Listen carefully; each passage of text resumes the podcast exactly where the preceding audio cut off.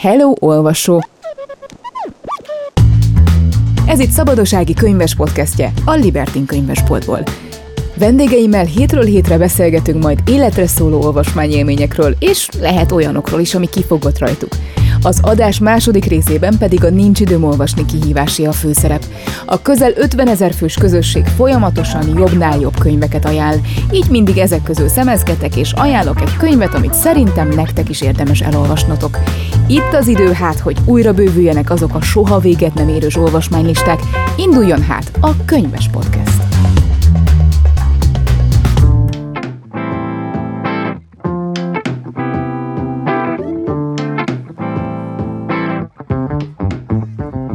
Egy verses kötet, amely jövőre tíz éve, hogy berobbant a virtuális térbe és meghódította a közösségi felületeket. A polaroidokért tömegek rajonganak, és bár a pontos eladási statisztikák titkosak, plegyka szinten is azt hallottam, hogy legalább 40 ezer eladott példányról beszélnek a könyves szakmában. 29 voltam, amikor megjelent. Egy év múlva érettségítétel voltam. Verses kötetnek ekkora sikere nem tudom, hogy egyáltalán volt-e az elmúlt tíz évben.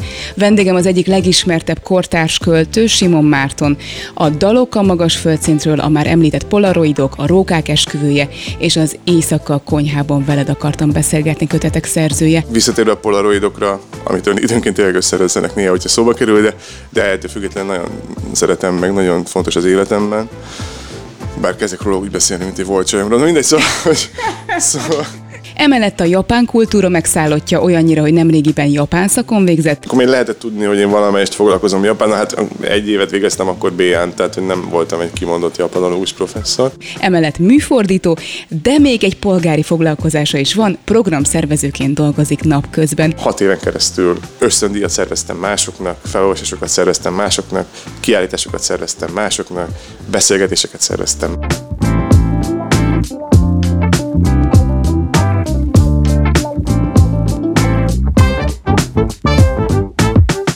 Vendégem Simon Márton.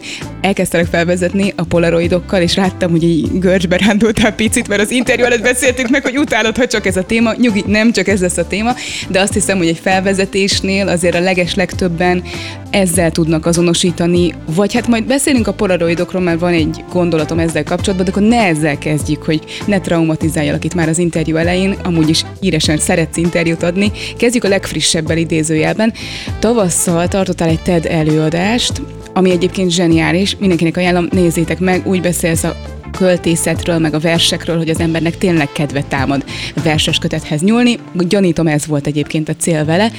Viszont nem akarok kötözködni, de a címe az volt, hogy mi a 21. századi költő feladata, és ugye a kérdésben feltett kérdésre tulajdonképpen az előadásban annyira nem válaszoltál, ha csak nem az, hogy írjon a költő. Úgyhogy most én akkor megkérdezem, hogy szerinted mi a 21. századi költő feladata? Hát részben azért nem válaszoltam erre az előadásban sem, mert természetesen nem tudok, vagy, vagy inkább idegenkedem tőle, hogy ilyen normatívákat szabjunk meg a különböző művészeti ágak különböző képviselőinek. Hát arról van szó, hogy van ennek egy időtlensége, és van ennek egy örök aktualitása, és ez a, a kettő ilyen nagyon furcsán, furcsán ö, áll viszonyban egymással, és szerintem egyrészt tényleg elsősorban egy költőnek írnia kell, tehát egyszerűen nem lehet más csinálni. Másrészt az biztos, hogy látványosan megváltoztak a, a művészethez, a művészi szerepléshez, a művészi munkához kötődő szerepek, és ez, ez igaz a közösségi médiára, igaz a, a self-brandingre, a nem tudom, a önmagad képviseletére, az ehhez való hozzáállásra. És én, amikor elkezdtem ezt az előadást írni, akkor még azt gondoltam, hogy majd hát olyan diszkréten megmondom ezt a, ezt a a tutit. És aztán persze az lett belőle, hogy már tényleg az első mondatoknál, amikor elkezdtem ezzel foglalkozni, az derült ki, hogy teljes tévúton járok, és akkor így elkezdett, elkezdtem így visszamenni, na jó, de akkor hol tartunk? Tehát mi az, amit biztosan tudnék? És akkor nagyjából az lett az, amit biztosan tudok, hogy szerintem a versek azok fontosak. és akkor ezzel a tételmondattal megpróbáltam kiegyezni. Ö, igen. Miért kellenek szerinted a versek? Miért szükséges, hogy verseket olvassunk? Egyrészt szerintem az irodalmon belül a verseknek van a legnagyobb szabadságfoka. Tehát mindez, amit a legköltőibb, leglíraibb regény tud, az mondjuk a versekben eleve hatványra van emelve. Van ennek egy ilyen teljesen jó értelembe vett ilyen belső utazás, nem ilyen spirituális értelemben, hanem ilyen szellemi értelembe vett belső utazás jellege szerintem szintén nagyon fontos.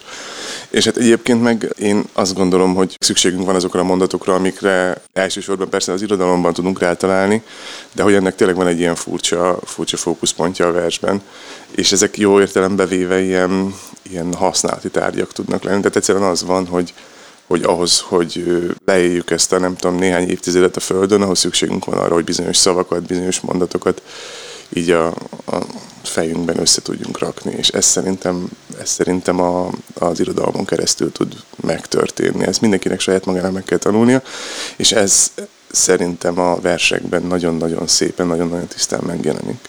Én nagyon sokszor úgy érzem, hogy Nektek költőknek azt köszönhetjük, hogy ti meg tudjátok azt fogalmazni, amit sokszor mi érzünk, de nem tudjuk megmondani. Tehát, hogy nektek máshogy vannak meg a szavaitok erre. Tehát, hogy talán ezért is érdemes verseket olvasni.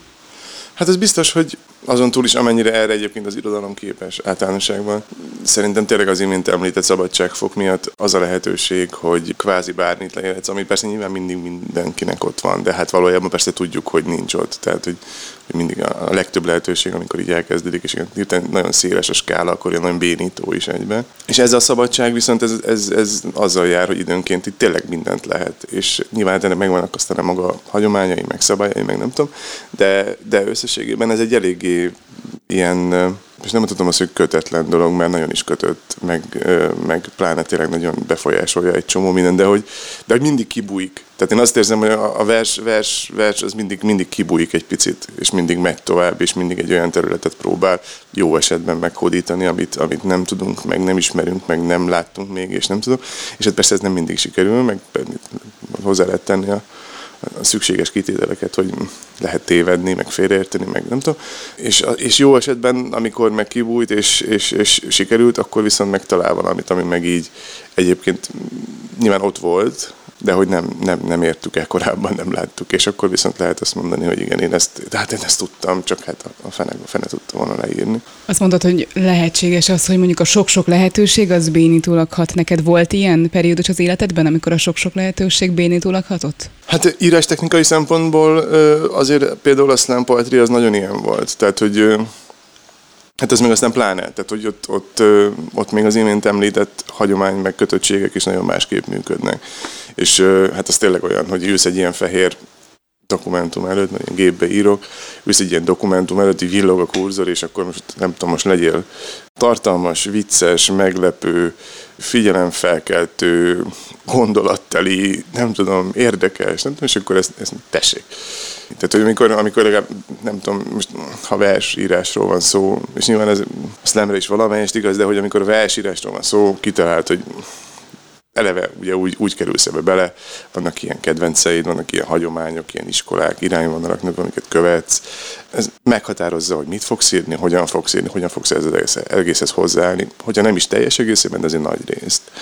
És ez azt is jelenti, hogy amikor leülsz írni, akkor tudod még, hogyha a kísérletezed is, hogy kb. miből kéne kiindulod, aztán ilyen persze tök más lesz. Ugye a, a slamnél ez tényleg nincs. Tehát, ugye, hogyha nem az volt, hogy akkor írjuk megint egy ilyen vicces, repszövegszerű valamit, amit így el lehet, el lehet durrantani, és akkor nem tudom, nagyon fogják szeretni a közönségben, akkor viszont az volt, hogy jó, de hát akkor mit írunk mert akkor viszont az volt, hogy nem hat rá a költészeti hagyomány, nem kell neki megfelelni, lehet vicces, ami eleve ugye a versenyben az itt teljesen kizárt.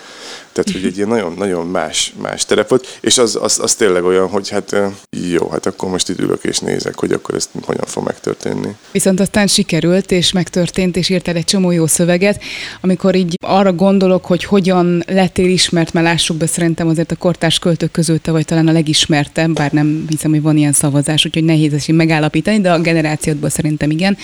Akkor azt hiszem, hogy azért a sikeredhez, vagy a népszerűségedhez, vagy ahhoz, hogy mondjuk utána a köteteidet nagyon sokan keresték, vagy többen, mint egy átlagos verses kötetet, hiszen ugye tudjuk, hogy a verses köteteket nem lehet eladni, és senki nem veszi, és senki nem olvassa. Ez képest mégis adják ki őket, szóval nem is értem ezt az ellentmondást, de hogy azért biztos, hogy a slamből is ered ez a siker, nem? Tehát, hogy nem azt mondom, hogy az stílusod, hanem maga az, hogy az emberek megismernek, és hogyha az előbb feltett és részben megválaszolt kérdésre, hogy mi a 21. századi költő feladata, hogy lehet-e az, hogy mondjuk több emberhez tudjon elérni a közösségi média, vagy mondjuk egy slam vagy ezek a, nem tudom, új műfajok útján, akkor lehet, hogy ez is, ez is a siker egyik kulcsa, nem?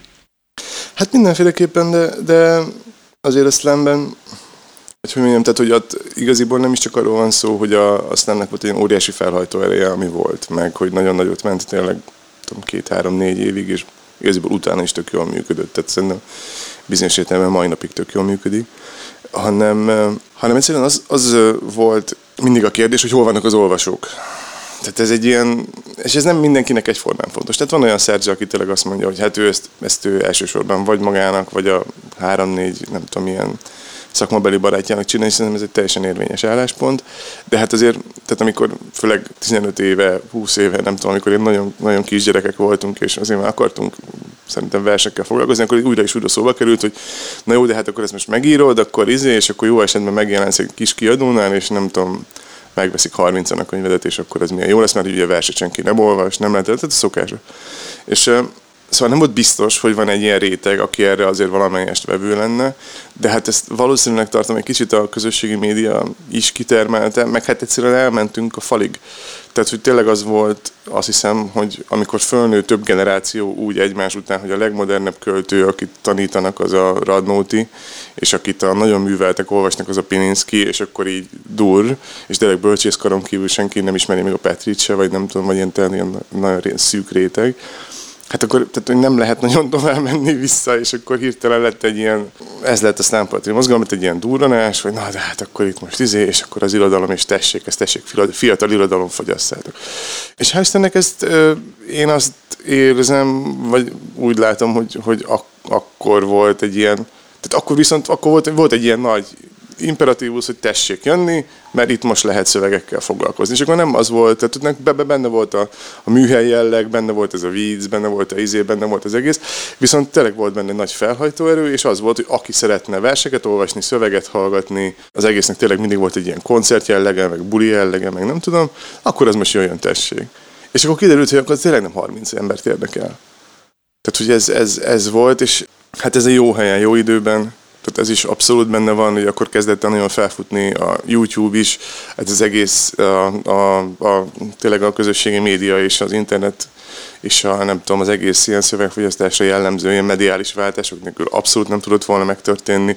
Hát visszatérve a polaroidokra, amit időnként tényleg összerezzenek néha, hogyha szóba kerül, de, de ettől függetlenül nagyon szeretem, meg nagyon fontos az életemben bár kezdek róla úgy beszélni, mint egy volt csajomról, de mindegy, szóval, hogy, szóval, szóval, tehát, hogy én ezt nem, tehát ezt én nem, most, most dolgozunk egy angol fordítással, a műfordítómmal, aki, aki a Sipos tíma, és, és zseniális dolgokat csinál amúgy is, és hogy foglalkozunk vele, és, és együtt csináljuk, és ő most hozott nekem már egy kész verziót belőle, ezt az egészet sorról sorra megbeszéljük. Ez tényleg olyan, mintha egy instaverskötet lenne. És én nem tudom, tehát, hogy tehát utólag már így, én is azt látom, hogy ez tényleg olyan, mintha egy ilyen instaverskötet lenne.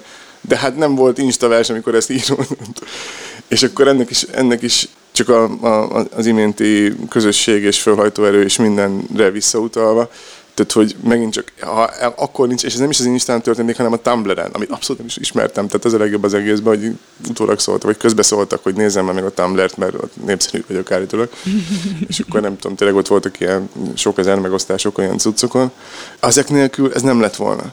Tehát nem lett volna a Slam nélkül, nem lett volna az emberek nélkül, nyilván a, a Tumblr nélkül, az Insta nélkül, az egész nélkül.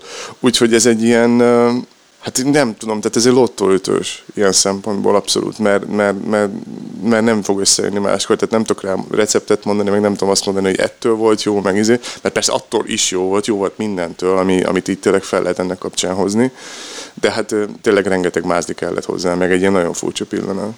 Ezeket hívják szerintem ilyen fenomén jelenségeknek, nem, hogy ilyen megmagyarázhatatlan igazából, hogy pont elkapott valamit, ami úgy benne volt a levegőben, hogy egy generációt szólított tulajdonképpen meg, bár azt sem hiszem, hogy egy generációt, mert szerintem ez a későbbiekben is érvényes, tehát, hogy mindig lesz az a most az általánosítást mindig utálom, de tényleg ez a 20-as generáció mondjuk, aki, aki valahogy úgy rá tud kapcsolódni, aki elkezdi menőnek érezni azt, hogy az azért mégiscsak egy könyv, mert lássuk be, persze suli, nagyon sokan megutálják az olvasás sajnos a kötelezők miatt, a verseket végképp abszolút nem értik, meg, meg, meg meg távol vannak tőle, de akkor is érzik, hogy ez mégiscsak kötet, ez költészet, akkor ez egy kicsit azért trendi, akkor ú, ezt viszont értem ezeket a sorokat, és tök jól megosztható egyébként.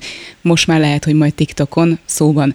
Azon gondolkodtam, miközben beszéltél, és ez tök érdekes, hogy, hogy ö, olyan, mintha nem is te magad, ahogy, tehát azt akarom csak kinyögni, hogy ma mondjuk egy költő, főleg egy insta költő, azok a létrehozok is profilját, elkezdgeti építeni a táborát. De veled fordítva történt, szerintem te neked azért lett Instagramod, mert hogy elkezdte ez a generáció gyakorlatilag használni a szövegeidet, és akkor utána mentél te, és hogy jó, akkor legyen Instagramon, meg akkor megnézem, mi ez a Tumblr tulajdonképpen. Nem? Tehát kicsit ilyen szempontból amúgy szerencsés is vagy, hogy nem neked kellett generálni tulajdonképpen Ja, ezt az abszolút, egészet. Én ezt nem tudtam volna. Volt egy ilyen mániám, most is van egy ilyen mániám, de azért most meg kevésbé vagyok ezen, kevésbé vagyok ezzel kapcsolatban optimista, hogy a, a digitális, digitális forradalmat azt, azt figyelni kell, követni kell, nem tudom, és tényleg a mai napig egyfolytában mindenféle ilyen trendeket, meg ezeket így, ilyen, mindegy. Ö, hát ez régen abban merült ki, hogy amikor megjelent az első könyvem 2010-ben, akkor csináltam neki egy Facebook oldalt. Hát szerintem ezzel nagyjából közröhelytárgya voltam, de tudtam, hogy ez fog következni. Tehát akkor én tehát a Tumblr-t ezt nem láttam, nem, tényleg nem, nem ismertem, az Instát nem használtam évekig, miután én már tele volt velem az Insta állítólag, de nem, tehát hogy ez így nem, nem volt meg. Viszont azt, azt értettem, hogy itt most valami nagy dolog történik, és azt is láttam, hogy ez így. És tényleg egyébként az volt, hogy nem tudom, hát csináltam, csináltam egy Facebook oldalt a könyvemnek, akkor emiatt nem tudom, jókat röhögtünk, hol rajtam, hol velem, ö, és aztán utána nem tudom, tehát hogy megjelent a könyv száz példányban, ami egy nap alatt elfogyott. És, vagy hát akkor százat hoztak a nyomdából, és akkor utána rohanni kellett meg a nyomdába. Tehát az derült ki, hogy ez működik, és persze megint csak az van, hogy tehát mi, itt fontos azért visszautalni arra, vagy fontos kitérni egy picit arra, hogy nyilván az eladások azok mindig ilyen képlékenyek, tehát az eladások, például pont a, a könyvkiadók azok iszonyan értenek hozzá nyilván, ez a dolguk, hogy könyveket adjanak el, nyilván ezt neked nem kell magyarázzam, tehát hogy tehát az eladások az nem, nem, nem, nem jelentenek abszolút mércét, se, a, se az irodalmi érték, se az időtállóság tekintetben, ez, ez egy, nem tudom, ez egy dolog, aztán kész. De az, hogy ez egy ilyen, tehát azt hiszem, hogy ebben a sztoriban csak azért mondtam ezt, nem a tudom, száz példány a lényeg tök mindegy, hanem a kommunikációs lehetőség. Tehát az a kommunikációs lehetőség, ami korábban soha nem volt, és nem tudjuk, hogy hová fog eljutni. Hát nyilván közben oda jut el, hogy nem tudom, világcégek tudják, hogy hol laksz és mikor pisilsz, de hogy, de hogy valójában az is van, hogy van ez a, van egy oldal, most tök mindegy, hogy melyik, amit ismerőseim csinálnak, ilyen kultúrával foglalkozik, nem akarom bemondani, mert azt reklámozzuk. És Mondhatod nyugodtan. de a Váltesz, tök mindegy, uh-huh. ezek a Bence meg a Peti nagyon aranyosak, szerintem ö, nem tudom, tök ügyesen csinálják, amit csinálnak. És akkor, hát most már nem tudom, száz valahány ezer követőjük van. Tehát, hogy ilyen elképesztő, elképesztő mennyiségű. És mondtam, elgondolkodtam rajta, és beszéltem is erről velük, hogy tehát szerintem a rendszerváltozás előtti 5-10 évben, mondjuk ugye 80-as években ilyen, izé, ilyen furcsán, én nem tudom, hogy a, a teljes demokratikus ellenzéknek volt-e akkora tömegbázisa, vagy elérése, vagy, vagy bármilyen, mint amekkora mondjuk most ennek az egy darab Insta oldalnak van. Tehát konkrétan százezer emberrel tudnak napi szinten instant kommunikálni, hogyha akarnak. Nyilván rá kell fizessék a reklámpénzt, ami egy másik kérdés, de hogy tehát teljesen megváltoztak a léptékek, és itt ugye megint csak vissza lehetne utalni gyorsan az izére. Az első kérdésre adott ilyen félig meddig működő válaszra, hogy mi a költő feladata, meg a közösségi média. Tehát, hogyha, tehát, hogyha nem tudom, 80-ban a Hajnóci Péter megjelentetett volna saját magáról az élet és irodalomban egy féloldalas reklámot, hogy itt a könyvem, nem tudom, akkor nyilván az lett volna, hogy szegény, szegény megbolondult tényleg teljesen, és tönkrement, és, és már hát az a szegény persze nem sokkal később mégis hal, de hogy minden most csak így példaként, de most, hogyha valaki nem posztol egy képet arról, hogy tessék itt a könyvem megjelent, az egy ilyen, az már ilyen döntés arról, hogy akkor ő ebből az egészben nyilván ki akar maradni, és, egy, és sokkal furcsább nem posztolni, meg nem, nem menni ezzel a flow-val, szerintem, őszintén szólva, mint, mint, mint azt mondani, hogy hát, hát ez nem az én dolgom. Hát persze egyébként nem feltétlenül a szerző dolga, de hát közben meg tehát az egész világ most ezt csinálja, így működik. Tehát valójában nem a kultúra működéséből maradsz ki, hanem a világ működéséből. Szóval egy elég fura dolog. Ezzel abszolút egyetértek, viszont mm, folyamatosan eszembe jut, és biztos vagyok benne, hogy te is találkozol ezzel, hogy azért van egy masszív snob hozzáállás az irodalomban. És tényleg, mint hogyha ez a, ez a hozzáállás miatt lenne az, hogy mondjuk valaki azt mondja, hogy ó, nekem, nekem nem feladatom, hogy mondjuk posztoljak róla, meg reklámozzam a könyvemet, meg tök jó a példát, hogy mondjuk annak idején mi lett volna, hogyha Hajnóci kirak egy reklámot az ésbe, vagy elintézi, hogy legyen egy reklám az ésben. Szóval téged például értek ilyen jellegű kritikák, mert van egy olyan érzésem, hogy míg az egyik részről mondjuk egy ilyen hatalmas hype van, még ha utálom is ezt a szót, másik részről meg tudja, hogy van egy ilyen, ja, te vagy az Instagramon poszt posztoló költő, akit a sok fiatal kislány szeret. Volt ilyen? Igen. Most kíváncsi, melyik részen nevettél. Van persze, de hát tehát, egyrészt nyilván én is kapok ilyen kritikákat, meg nem tudom, tehát szerintem tudom, nyilván van egy, egy, egy része a közelnek, aki már nyilván a könyveimet sem olvassa, hanem ezt úgy a kislányok olvassák, hát nekem. Tehát én, én ezt a dílt, ezt, ezt nem tudom, nem tudom, mikor kötöttem meg, de tulajdonképpen nem be vagyok vele, hát oké, okay, akkor nem. Ö, de, de volt, amikor zavart ez? Tehát volt ilyen, hogy ilyen kritikák érkeztek, hogy, hogy Insta, meg fiatal lányok, meg mit hát tudom nézd, én... azzal, azzal a belátással együtt, hogy én tisztában vagyok vele, hogy az összes szakmai közeg gyűlöli a, a, a, a szakmai közegnek a népszerű részét. Tehát nem, nem hallott. Tehát, jó, hogy általánosságban, tehát bármit, ami népszerű, az gyűlölnek. De, de ez nem, nem is az, hogy bármit, ami népszerű gyűlölnek, hanem, hanem tehát, hogy én hallgattam ilyen beszélgetést pszichológusokkal, japanológusokkal, képzőművészekkel, és most nem akarok hazudni, de erre a három beszélgetésre konkrétan emlékszem ilyen különböző időpillanatokban az elmúlt évekből, amikor lényegében arra futott ki a dolog, hogy Hát, hogy ez a, nem tudom, én kicsit az XY, akit egyébként nagyon sokan ismernek, meg itt, meg ott szerepel, meg nem tudom, hát ez egyszerűen, ez egy, ez egy hülye. Tehát, hogy amúgy se ért hozzá, amúgy is izé, nem tudom, micsoda. Izé. És hát így az derült ki számomra, hogy, hogy egyszerűen tényleg van ezzel kapcsolatban egy ilyen nagyon erős idegenkedés. Én nem, tehát én nem hiszem, hogy ez az ettől való távolságtartás az, az feltétlenül sznobéria. Egy csomó sznobéria van amúgy is tényleg ebben is, meg mindenhol. Szerintem ezek a legjobb ilyen, hát a legjobb idekezés a támadás, ez a legjobb ilyen fedezék tehát, hogy, hogy engem ez azért nem érdekel, mert ez egyébként rossz, és nem az, hogy izé, vagy nem tudom, engem ez valamilyen formában frusztrál, hanem egyszerűen ez nem ér fel hozzám. Szóval szerintem ezek azért eléggé, eléggé hatékonyan elbarikádoznak egy embert, aki nem akar foglalkozni valamivel. Én nem tudok az eladásokhoz feltétlenül értékítéletet társítani, vagy párosítani. És nem is akarok.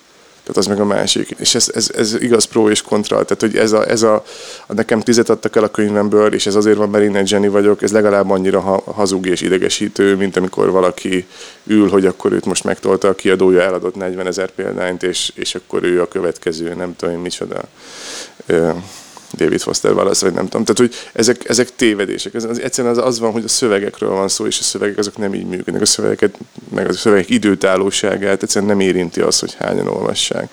Ez tény. És a, az irodalmi hagyományon belül kell működjön. Még nem is az irodalmi közegen, mert az irodalmi közeg is emberekből áll. Az irodalmi hagyományhoz kell szerintem valamilyen adekvát módon kapcsolódni. És aztán, hogy, hogy ez most, hogy hányan olvasták és népszerű, és nem tudom, az igaziból szerintem egy ilyen másodlagos kérdés. Tudjuk le a polaroidokat, jó? Szerintem állj úgy hozzá, állj, állj úgy hozzá, hogy biztos vagyok benne, hogy nagyon sokan hallgatják, egyébként nagyon sok külföldi magyar, meg nagyon sok olyan olvasó, aki azért lehet, hogy minden nap nem vesz elő egy verses kötetet, és lehet, hogy nem ismeri a polaroidokat, lehet, hogy van ilyen ember még ebben De az országban. Jó, jó, szóval ezért picit beszéljünk már róla, mert azért sejtettem, mielőtt találkoztunk is, de be igazolódott, hogy nagyjából úgy lehetsz vele, mint a, nem tudom, úristen, nagyon rossz példa jutott eszembe, a Twilightból a színész srác, tudod, aki biztos, hogy hiába játszott a Batman, biztos, hogy soha az életben nem fogják másról. Ja, Robert, Robert Pattinson örökre a vámpír szerelmes fiú marad, szóval, hogy nem ehhez akarlak hasonlítani, csak azt mondom, hogy lehet, hogy így vagy vele, mint jelenséggel, hogy, hogy bárhova mész, a polaroidok lesz a téma, de tényleg álljunk úgy hozzá, hogy van, aki lehet nem ismeri, és nem fogunk sokáig beszélgetni róla, ígérem. Szóval, hogy ezek tényleg olyanok, ezek a versek benne, mint hogyha ilyen kimerevített pillanatok lennének, polaroidok, lehet, hogy a rövidsége okán is tudott sok ember kapcsolódni. Hagy olvassam fel a kedvenc véleményemet róla, mert szerintem ez baromi, baromi jó. Alig, hogy túljutottam néhány oldalon, nem tetszik pedig micsoda reményeket fűztem hozzá. Hát egy csillagot azért mégse adhatok. A felénél, na hát ez nem is rossz. Határozottan nem rossz, rá kell hangolódni. Miután az utolsó oldalt is elolvastam, Simon Márton elveszel feleségül. Annyira... Nem olvastad ezt még? Erre nem emlékeztem. Nem emlékeztél? Nem, nem, nem. Szerintem ebben annyira benne van minden. Én imádom ezt a, ezt a kommentet, moly.hu-n találtam, úgyhogy köszi annak, aki ezt Pedig írta. azok nagyon jók. Egyszer volt egy, ilyen, volt egy ilyen estünk, ahol mindenkinek olyan szöveget ki kellett írni, ahol saját magát szivatja, és én voltam a host, én voltam az est házigazdája, és többek között az egyik ilyen magánszámom az az volt, hogy felolvastam a moly.hu-ról azok az ilyen egycsillagos értékeléseimet. Jaj, de jó. És csodálatosak voltak, hogy mi volt, hogy ezt szerintem szintén a polaroidokról ítek, csak hogy a, a, az a pro és kontra is elhangozzék, hogy, eh, hogy volt, hogy, hogy ezeknek a mondatoknak nem, hogy nem, hogy együtt, de magukban sincsen semmi értelmük. De akkor ezek szerint a nagyon rossz kritika az akkor nem visel meg, hanem tudod kinevetni, vagy így a helyén kezelni. Hát nem tudom, hogy mi a helye, és hogy hogyan kell kezeljem. Olyan mérhetetlen mennyiségű visszajelzést kaptam, hogyha ha nem tudnám ezt eltávolítani magamtól szerintem. De a jót is, meg a rosszat is, tehát akkor valószínűleg meg, megőrültem volna. Tényleg, tehát így nem lehet élni. Tehát az, hogy, az, hogy figyelj, tényleg nem tudom, ez a könyv, nem tudom, azt hiszem 20 hány éves voltam, Jézusom, 29 voltam, amikor megjelent. Hát egy év múlva izé voltam, nem tudom, érettségítétel voltam, meg nem tudom micsoda, de így nem lehet létezni. Na de mit csináltál, hogy ne szálljál magadtól? Tehát, hogy most ez, ez a barátok, vagy, vagy párkapcsolat, vagy saját magadat, vagy családod, vagy ki az, aki azt mondta, hogy Marci, azért ne hidd el, hát azért egy évvel később érettségítételnek lenni, az mondjuk tényleg durva. Hát igen, de nem, tehát hogy, de hát hogy nem, tehát nem, ez a könyv, ez, ez úgy jelent meg 2013-ban, hogy én 2004 óta publikáltam egyébként verseket. Nyilván elvégeztem, majdnem elvégeztem egy esztétika szakot, jártam egy, kijártam egy fél magyar szakot, meg egy fél kommunikációt közben, és őt addigra már igaziból japán szakos voltam, és tényleg műfordítónak tanultam, amit aztán el is végeztem. És azért én nagyon örültem ennek, most is nagyon örülök, de hát nyilván tehát az egén, én, én irodalmi ízlésem az egy létező valami, tehát az a dolgom, hogy tudjam, hogy hogy tényleg akármennyire örülök, hogy ezt most nagyon szeretik, meg tényleg így betalált, azért ez nem úgy működik, hogy akkor nem tudom, holnap kapok egy pálmaágat, meg egy babérkoszorút, és akkor legyezgessem magam velük életem végéig, tehát hogy ez, ez, ez egyszerűen teljesen, teljesen abszurd. És ez egyébként meg én egy tehát én nem érettségítétel akartam lenni, hanem költő. Tehát az meg a másik, hogy az én problémáimat, és itt ez megint csak visszautal a olvasók kontra szövegek kontextusra, hogy tehát az én, az én helyzetemet, az nem akármennyire örülök neki, és akármennyire baromi jó. Tehát én nagyon hálás vagyok ezért az egészért, meg hát tényleg ez egy kegyelmi állapot. Tehát megyek az utcán, és valaki rám kiabál, hogy Simon Barci, nem tudom, és így integetnek, meg kezet fognak rá, meg vagy én fényképészkednek, nem tudom, tehát az egész ilyen őrület. Tehát tényleg, és ez borzasztóan jó, tehát ez elmondhatatlan érzés, hogy ez hogyan történik, és tényleg így, azért. De hát érted, ez kilenc éve jelent meg ez a könyv. Hát én, tehát, hogy ha nem írtam volna semmit az elmúlt kilenc évben, akkor nem tudom, megint csak valószínűleg már megbolondultam volna. És, és ezt folytatni kell ráadásul. Tehát, hogy nekem életem végéig írnom kell, mert különben nekem nagyon rossz lesz, és ezen sem ekkora siker nem segít, hogyha nem, hogyha nem tudok vele foglalkozni, nem tudok szövegekkel foglalkozni. Úgy hány példány kellett el? Tudom, hogy elképesztően szigorúan titkos, de az elején azt mondtam, hogy 40 ezer fölött van az eladás, az létezik? Mert tudom, hogy mindenki nagyon valami, oly, valami olyasmi. Valami uh-huh. olyasmi. Bevallom, én egy pár éve abba hagytam a számolgatást. Van egy ilyen táblázatom, egy, amit, uh, amit így összeírkáltam a izét, de hogy abban legalább, hát szerintem ilyen 19 óta nem vezetem, mert ilyen nem, nem, nem, tehát én elmondom, nagyjából olyasmi, de nem, nem akarok uh-huh. hazudni. Tehát, hogyha kevesebb, akkor nem sokkal kevesebb, és hogyha több, akkor nem sokkal uh-huh. több. Tehát valami ilyesmi a, a, a tényleges. Hát ez, igen, igen.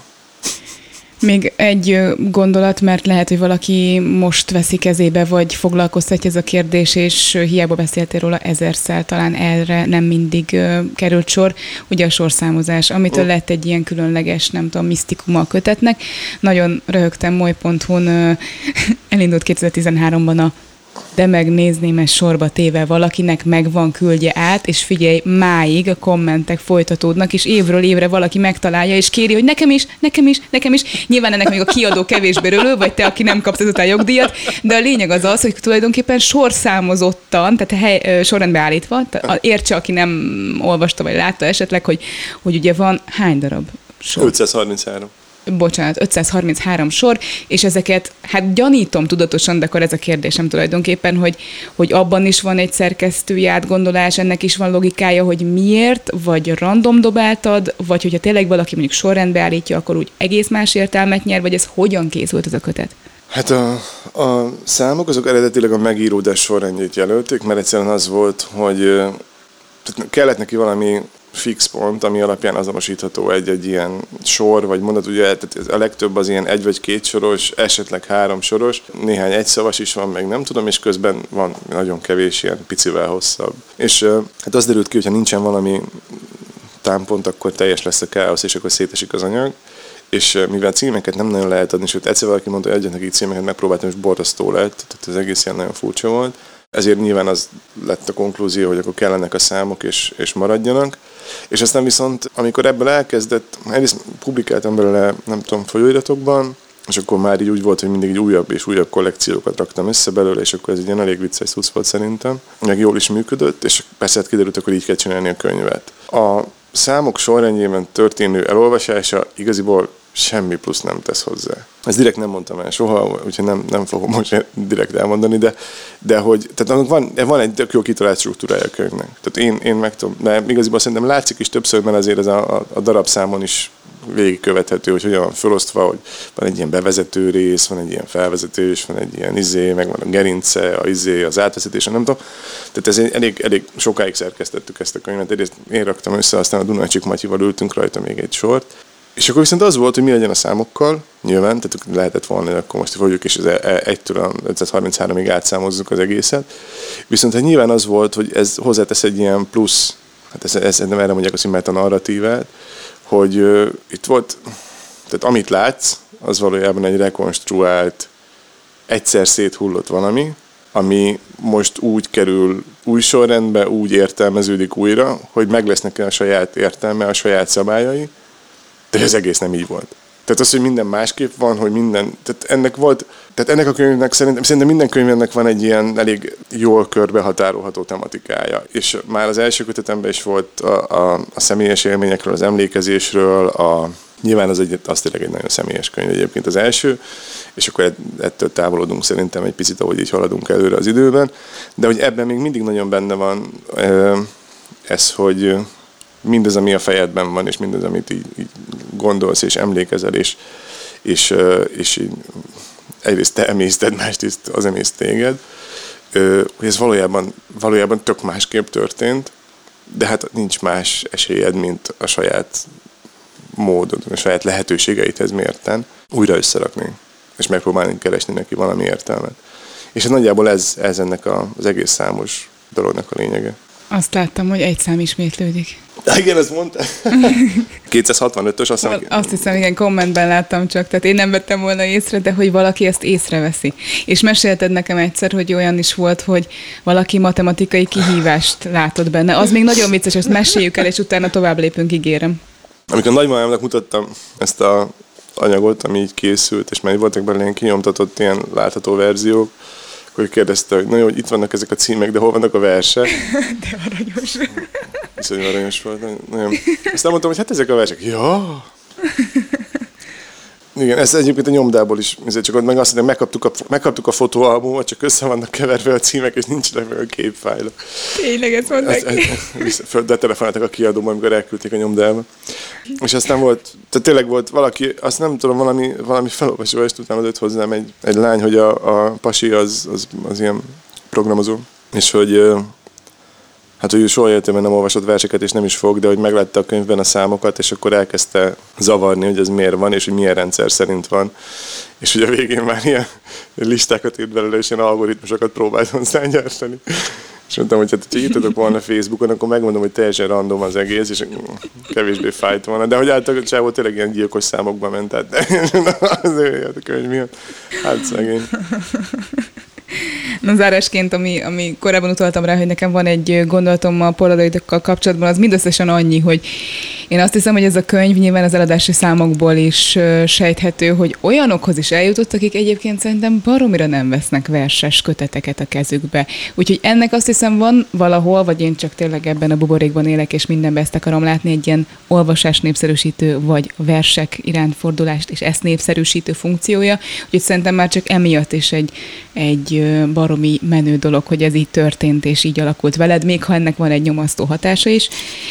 És egyrészt az is eszembe jut, hogy mennyire nyomasztott ezután például öt évet vártál ugye a következő kötetedre, a Rókák esküvője öt évvel később jön, uh-huh. de én egy szívesen visszaugranék egyébként az időbe oda, hogy Ugye a nemről beszéltünk, aztán 2010 dalok a magas földszintre mondtad, és az sokkal személyesebb, és 2013 polaroidok, és az már jelenkor. Szóval, hogy, hogy, hogy mi történt abban a három évben, amikor, amikor egy ki, kiadót váltottál, tehát mert nem egy kis kiadó, nem az van, amit mondtál, hogy kijött száz példányban, és menni kellett a nyomdába, tehát ott történt valami az életedben, vagy csak egyszerűen megtalálta jelenkor, és azt mondta, hogy, hogy mi többet tudunk beletenni, és azért gyere is hozzánk, és hát nyilván ez egy elég nívós kiadó. Hát nézd, itt az imént emlegetett szerencse és szerencsés pillanat kapcsán ez, ez szintén felhozható, hogy a, a Libri csoport, Libri kiadói csoport az azt hiszem 2012-ben alakult meg, és hát az is volt, hogy, hogy keletkezett egy ilyen lehetőség arra, hogy egyáltalán újabb kiadónál jelenjenek meg verses kötetek. Azért ez elég behatároló dolog, hogy kijelentetnek verses köteteket. És én próbálom átgondolni, hogy mi mindent, azért nagyon sűrű időszak volt. Tehát én akkor 2009-ben jelentkeztem japán szakra, akkor utána, utána jelent a könyvem 2010-ben, az első kötetem, viszont akkor utána elmentem Angliába egy fél évre, pincérkedni, mert miért ne? Nem, nem, nem volt melóm meg semmi, és nagyon, nagyon kellett valami, és akkor elmentem egy kicsit. Ez tök jó volt egyébként. És aztán amikor visszajöttem, akkor nem tudom, csináltam én mindenféle munkákat, és akkor a, a Szabados Balázs fölhívott, hogy van egy akkor még lehetett tudni, hogy én valamelyest foglalkozom Japánnal. Hát egy évet végeztem akkor B-án, tehát hogy nem voltam egy kimondott japanológus professzor.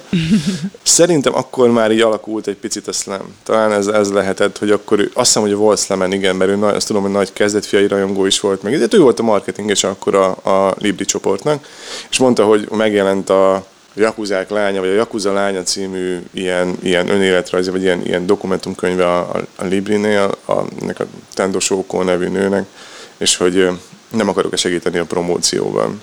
Én igazából tök vicces, mert innentől számolom az életem megjavulását ettől a pillanattól, amikor álltam az akkori nagyon gagyi telemarketinges munkahelyemen a dohányzóban, és, és nagyon, nagyon szerettem volna meghalni.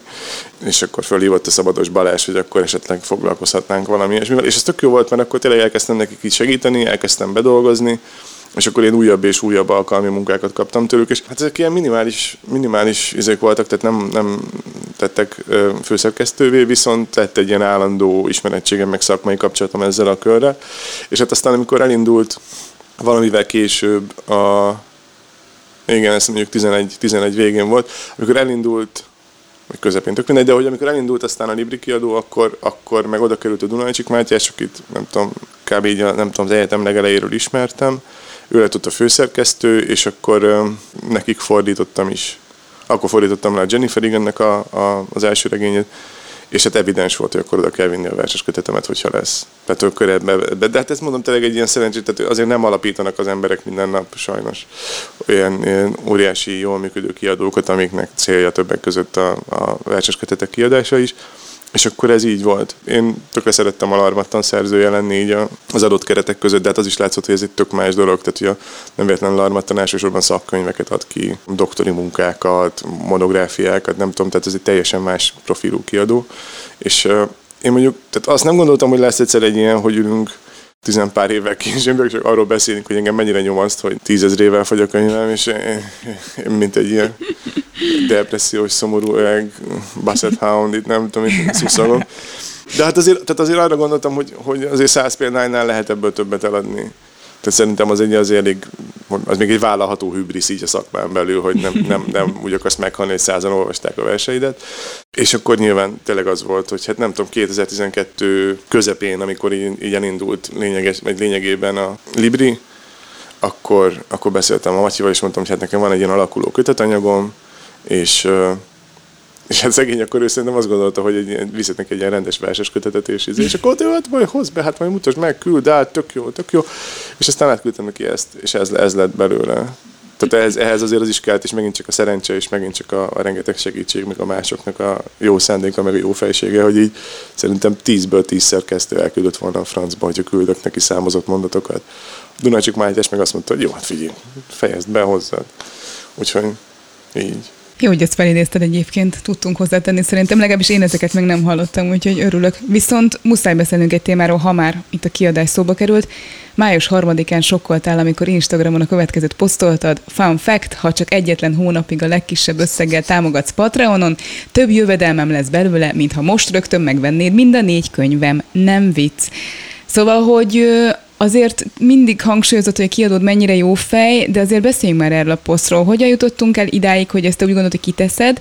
Milyen visszajelzéseket kaptál egyáltalán? És akkor ezek szerint most a Patreonon tevékeinket láttam, hogy oda tartalmakat is gyártasz, ugye ez egy uh-huh. ilyen közösségi finanszírozású történet, sokan podcastet gyártanak, most már híres kortárs költők is kapcsolódnak ehhez, vagy oda gyártanak tartalmat, mint ahogy láthatjuk, és elő lehet tulajdonképpen havi rendszerességgel fizetni, és ezzel támogatni a szerzőt. Bár úgy tudom, hogy felét amúgy le kell adózni, nem a támogatásnak. Vagy egy ilyen nagy része azért, azért nem? Én ezt hallottam. Az is, én még nem vettem fel a Patreonról egy fillért sem, tehát amit eddig kaptam. De, de az jó, hogy most szóba kerül a Patreon, szóval van egy Patreonom ezt. Nem Igen, tudom. erre beszéljünk már, hogy akkor ez mi, hogyan jutottál idáig, meg hogy azért most érted, arról beszéltünk, hogy 40 ezer példájában fogy el egy verses kötet, és persze mindent értek, mert 1999 forint most ez a kiadása, szóval ez nem az 5000 forintos regény kategória, abból mm. talán több jogdíj maradna, de azért mégis durva szerintem, hogy, hogy az van, hogy, hogy olyan keveset kapsz mondjuk négy könyv után, hogy amit most felolvastam egyetlen hónap alatt is többel támogatott. Igen, úgyhogy nyugodtan mindenki, aki ezt hallgatja, szeretettel üdvözlöm őket, és nyugodtan támogassanak a Patreon. Ez a Ricky Gervais csinálja, amit tudom, amikor a Golden Globe-ot megnyitja, és rögtön elkezdi reklámozni az Office-nak a DVD kiadását. Azt hiszem az Office-nak mindegy. Hát nézd, tehát, hogy ö, valójában arról van szó, hogy ez egy nagyon tág kontextus, és ezt most nem azért mondom, hogy kiáltráljak abból a kritikából, ami ilyen implicit módon megfogalmazódik a posztomban a könyvkiadással kapcsolatban, hanem azért, mert tényleg nagyon elégedett ők egyébként a könyvkiadómmal, és ezt nem, megint csak nem azért, hogy akkor most megnyugtassam a kedélyeket, hanem mert tudom, hogy hogyan működnek egyébként a dolgok. Tehát látom azt, hogy ez hogy van. És az, hogy a könyveim ennyibe kerülnek, az az én döntésem. És kimondottan azért, mert azt szeretném, hogy inkább több emberhez jussanak, akik kevésbé tudnak megengedni maguknak drága könyveket. Az, hogy hány százalékos jogdíjan van, az egy tárgyalás kérdése a kiadóval, és ebben a szempontból egyébként tök jó fejek. Tehát, hogy megint csak ez egy ilyen elég korrekt valami. Az, hogy egyébként a könyvkiadás Magyarországon hogyan működik, és hogy most ebben a, nem tudom, pont a Libri csoportnak, vagy egyébként őszintén szóval az Alexandrának volt, most arra már kétszer meghalt, és újra föltámadó, és eltűnő, és nem tudom, éppen melyik zombi fázisban lévő Alexandra csoportnak, vagy kiadónak, vagy kereskedelmi izének a bármilyen ez az öröksége. Itt ö, hát emberek táncolnak gúzsba kötve, meg, meg kiadók, kiskiadók, nagykiadók gúzsba kötve táncolnak, ami, ami rásul egy nagyon, nagyon, nagyon furcsa gazdasági környezetben történik viszonylag kevés pénzért. Amivel én, tehát hogy annyira sok ember van benne, hogy én nem, nem is akarnék mit kezdeni, meg van bennem azért annyi alázat, meg annyi együttérzés, hogy azt mondanám, hogy figyelj, hát ez, tényleg itt emberek dolgozzák végig az életüket, egy ilyen tök fontos valamiben, amiben nem lehet mondani, hogy utána nem tudom, Gellért hegyi villát vennének, miután végig dolgozták tényleg az egészet. Az más kérdés, hogy én, tehát ezt tényleg egy abszurd helyzetnek tartom azért. És nem arról van szó. Én sem szeretnék Gellért hegyi villát, tehát nem erről van szó. Meg, meg nyilván az egy legenda, és egy ismer, ismerhető legenda, hogy így a, a költők azok milyen gazdagok, és ülnek az aranyozott fotelben. Nem, tehát hogy én nem hiszem azt, hogy akkor nekem most itt bármiféle, nem tudom, bársonyszőnyeget a lábam elé kellene teríteni, és akkor holnaptól tartson engem a Magyarország, mert én vagyok a énekes ifjú fia, mint a Kosztolányi versben. Tehát ez egy ilyen tök abszurd dolog, hogy vannak ezek a könyvek, amiket tényleg nagyon sokan olvasnak és ismernek, vannak ezek a közösségi felületeim, és ez tök jó, de hogy arányaiban az ebből származó jövedelmem, az hát minimális.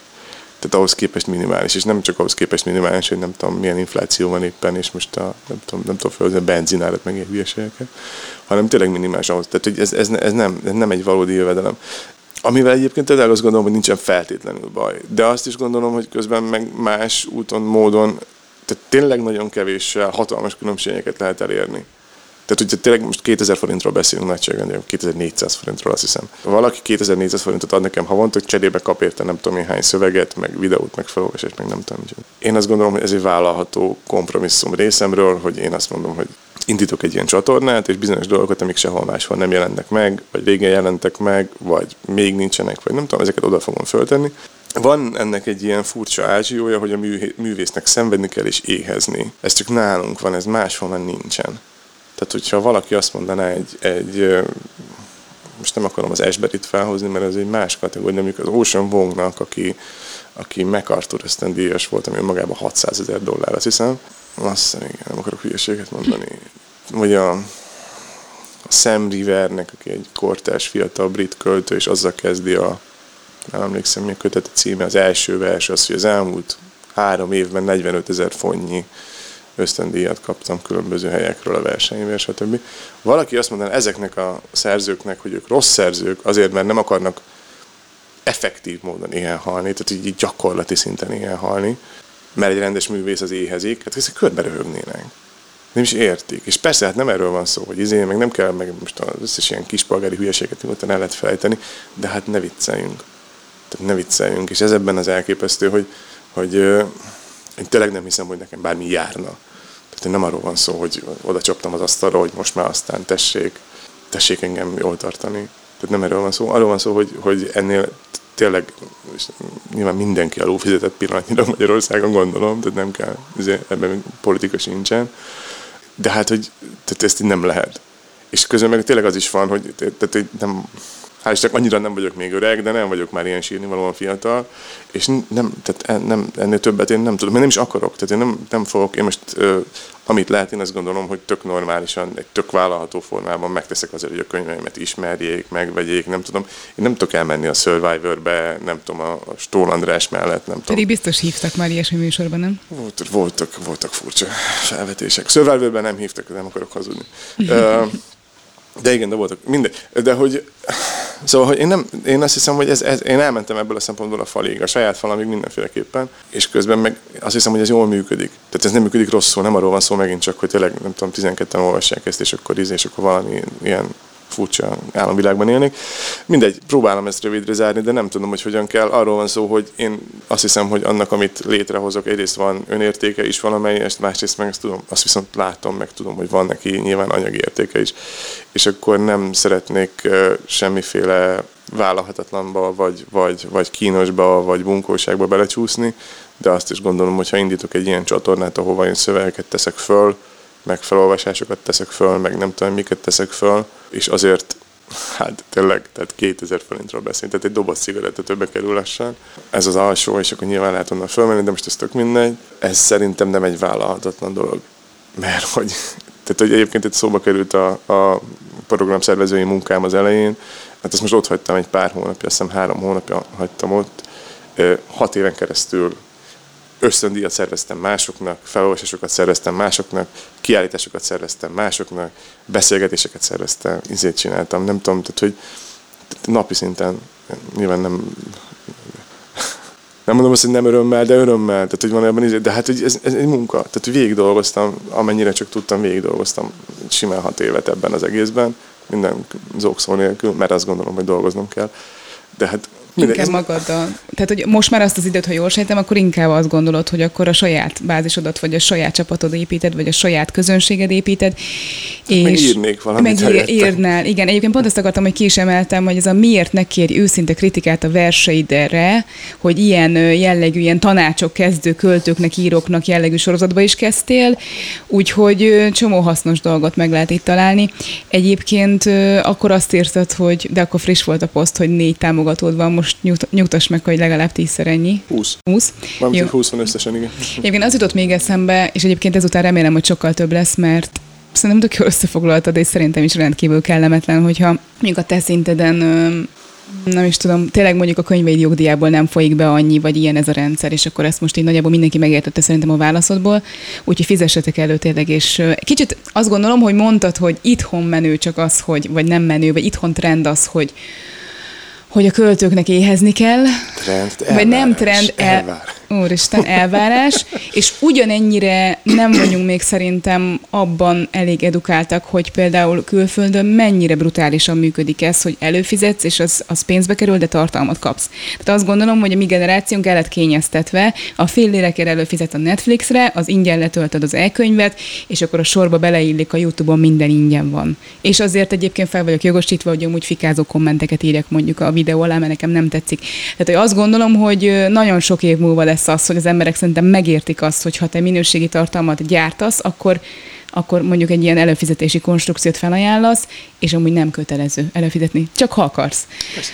Úgyhogy tök jó, hogy erről beszéltünk szerintem. Tök felhoztad, köszönöm. Fizessetek elő a Marci oldalára, Patronon találjátok, és, és én is ezt fogom tenni, és csomó olyan kontent van, amit, amit csak ott lehet tényleg megtalálni. Zárásként annyit szeretnék csak, hogy nyugtass meg, hogy azért regényeket is olvasol, miket olvasol, ajánl nekünk néhány könyvet, amit mostanában olvastál, vagy te többnyire verseket olvasol, kortársakat, meg egyébként klasszikusokat, kiket veszel kézbe, ha szórakozol, már ha van ilyen? Hát most bevásároltam nyaralásra, hogyha megyünk, megyünk nyaralni, akkor bekészítettem a, a, az új Márkez novellás kötetet, ezt a világegszebb vízi hulláját. Megvettem a William Gibsonnak a Neurománcát, mert szerintem 14 éves voltam, amikor olvastam, és rájöttem, semmire nem emlékszem belőle. Viszont nagyon szeretném újra olvasni. Mit vettem még? Megvettem ezt az új Murakami Haruki novellás kötetet. De ezért tehát semmit nem olvastam. Tehát az volt, hogy tehát én most még most még japanológus mesterszakos hallgató vagyok, és másfél hete ért véget a vizsgai időszakom, úgyhogy, úgyhogy jegyzeteket olvastam elsősorban, de be van készítve. Megvettem egyébként, tehát versekből megvettem a Deres Kornéliának az új kötetét, a Kustos Júliának az új kötetét, a, a Horváth Benjinek az új könyvét, megvettem a Kormányos Ákosnak az új kötetét. Tehát a, akkor most a nyaraláson felhalmoztál, és az a terv, hogy akkor most pótlod a... Az a baj, az a baj hogy nem fog beférni mind a táskámba, de de nagyon tök kíváncsi leszek a Kemény Gabrielának a kötetére is, akiket, hát az új nádas szerintem fogom, az, az, az a új, Rémtörténetek? Igen, rémtörténeteket. Ö, azt szerintem mindenféle, nem, tehát hogy az a baj, hogy, hogy nincs ennyi idő a világon, tehát hogy, hogy pár hete a Margó Fesztiválra írtam egy ilyen rövid szöveget a, a ilyen digitális, meg a nem tudom, meg az ökoparákról, meg izikra, és abban volt egy ilyen, hát én különböző nézőpontokból írtam ilyen rövid szösszeneteket, mindegy, és abban volt egy ilyen, ez a, ez a ilyen techno-optimista verzió egy ilyen szövegre, hogy amikor egy technika mindent megold, és akkor kitaláltam magamnak, mikor ezt írtam, és ezt bele is írtam a szövegbe egy olyat, hogy valakinek ilyen agyi implantátumba lehet tenni digitális időt, hogy legyen ideje olvasni. De jó lenne. Ez csodálatos, és akkor így beleírtam, hogy hozzá nekem egy tíz éves, tíz, tíz éves digitális időkapszulát, mert a hétvégén el kell olvasnom száz könyvet. És így, ah, annyira csodálatos. Szóval, igen, igen, itt, itt tartok. Hát ezeket, ezeket, igen. Oké, okay, digitális időkapszulát mindenkinek tényleg lehet, hogy egyszer eljutunk oda, hogy lesz ilyen, de ezt mondjuk így Mondjuk kérdés persze, hogy ez jó mert hogy ez kicsit arról szól csak, hogy felhamozunk, és minél többet olvassunk, de inkább lehet, hogy amikor olvasol, az a, az, az érzése jó, nem? Vagy te ezt úgy képzeled el, hogy, hogy akkor ez, az, ez a digitális idő, ez egy ilyen meghosszabbított idő, és tulajdonképpen az élményét ugyanúgy átéred az olvasásnak, tehát a jelenben levést. Tehát nem csak azt, hogy akkor hétvégén ez a száz könyvet bedarálom, és akkor ez egy ilyen rövidebb. Nem tudom, érted, de mire gondolok. Igen, én ezt úgy képzeltem el, bevallom, de hát ez már tényleg teljes, azért, hogy, hogy, hogy van egy tíz éves szabadság, amikor csak így ülsz, és olvashatsz, és még pisilni se kell kimenned, mert a digitális időben nem kell pisilned. Na, erről is egyébként uh, olvassátok el a Marci szövegét, fönt van szerintem a, a könyves magazinon, Igen. ha jól láttam. Marci, nagyon köszönöm, hogy itt voltál, és akkor majd még köszönöm folytatjuk, mert van még ezer kérdésem hozzá, de szerintem így is egy nagy adag új infót megtudtunk rólad. Köszönöm, hogy itt voltál. Köszönöm szépen meghívást.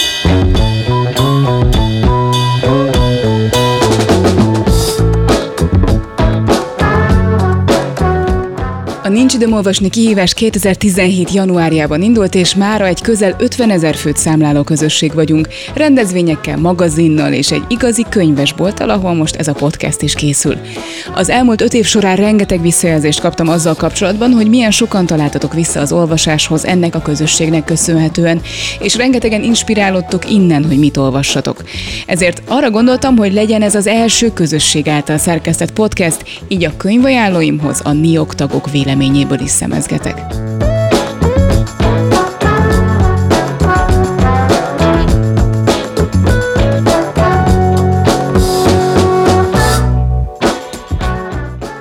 Ezen a héten, ha már Simon Marcival a versekről és a költészetről beszélgettünk, akkor az idei kedvenc verses kötetemet ajánlom, és engedjétek meg, hogy kivételesen egy picit hazahúzzon a szívem, már csak azért is, mert számomra tényleg ez volt az idei év legjobb verses kötete, ez pedig Kemény Gabriella Más világok című kötete. A mindössze 25 éves Kemény Gabriella versei regényesek, a versciklusok, mintha egy nagy történet fejezeteivé állnának össze. Történetté egy mai fiatal nő útkereséséről a rendezvúk és a párkapcsolati játszmák labirintusában, a barátságok menedékében. A másvilágok az öngyógyítás könyve is, amely a traumáktól a gyógyulásig vezet.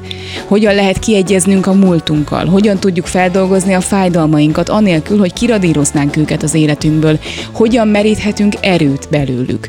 Ezekre a kérdésekre keresi Gabi a válaszokat.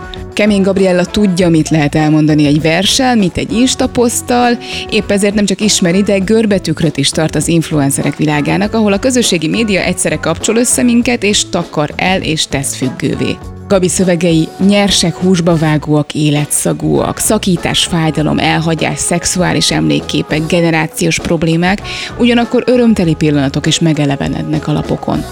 Vitathatatlan, hogy ezek a történetek bárkivel és mindenkivel megtörténhetnek, sőt, meg is történnek. Talán épp ezért olyan nagyon kiózanító kézbe venni a kötetet. Az olvasó kénytelen szembenézni az őtért sérelmekkel és reflektálni a történtekre, hiszen ez lehet a gyógyulás felé vezető úton az első megtett lépés. A kötetet egyébként Színvai Dániel rajzai teszik teljessé, hogy a másvilágok egy igazi önismereti úti kalauz lehessen. Gabi egyébként 96-ban született Budapesten, 2020 óta él Londonban.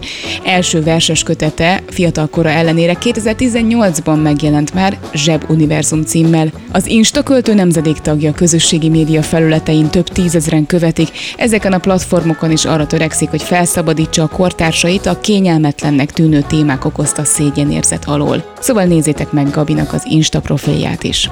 A kötetről a Nioktak székely gazdag Eszter azt írta, hogy elsősorban Általában a verseskötet külleme fogta meg, mert szerint egy gyönyörű és nem utolsó szempont most már, hogy egy Vatta cukor színű könyv is méltó helyet foglal a könyves polcán. Emellett azt írja, hogy bár nem olvas olyan gyakran verses köteteket, de ez nagyon tetszett neki. Szerinte a szerző érdekes témákról ír, annak, aki hasonló cipőben jár, biztosan megérinti a lelkét. Tehát még egyszer, Kemény Gabriella, Más világok, olvassátok el.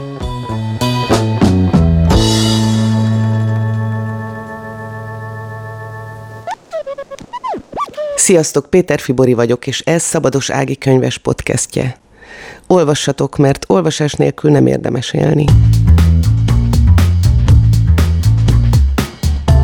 Szabadossági könyves podcastjét hallottátok, hogyha szeretnétek látni és nem csak hallgatni a podcastet, akkor irány a YouTube csatornám, ahol a teljes adásokat a könyvesboltból nézhetitek végig. Hogy ez a podcast és a hozzátartozó képi tartalom megvalósulhatott, azért köszönet jár a Just Now csapatának. A műsor zenei és utómunka szerkesztője Szűcs Dani, a szerkesztő pedig Gajó Dorottya volt. Egy hét múlva újra várlak benneteket, addig is a könyv legyen veletek.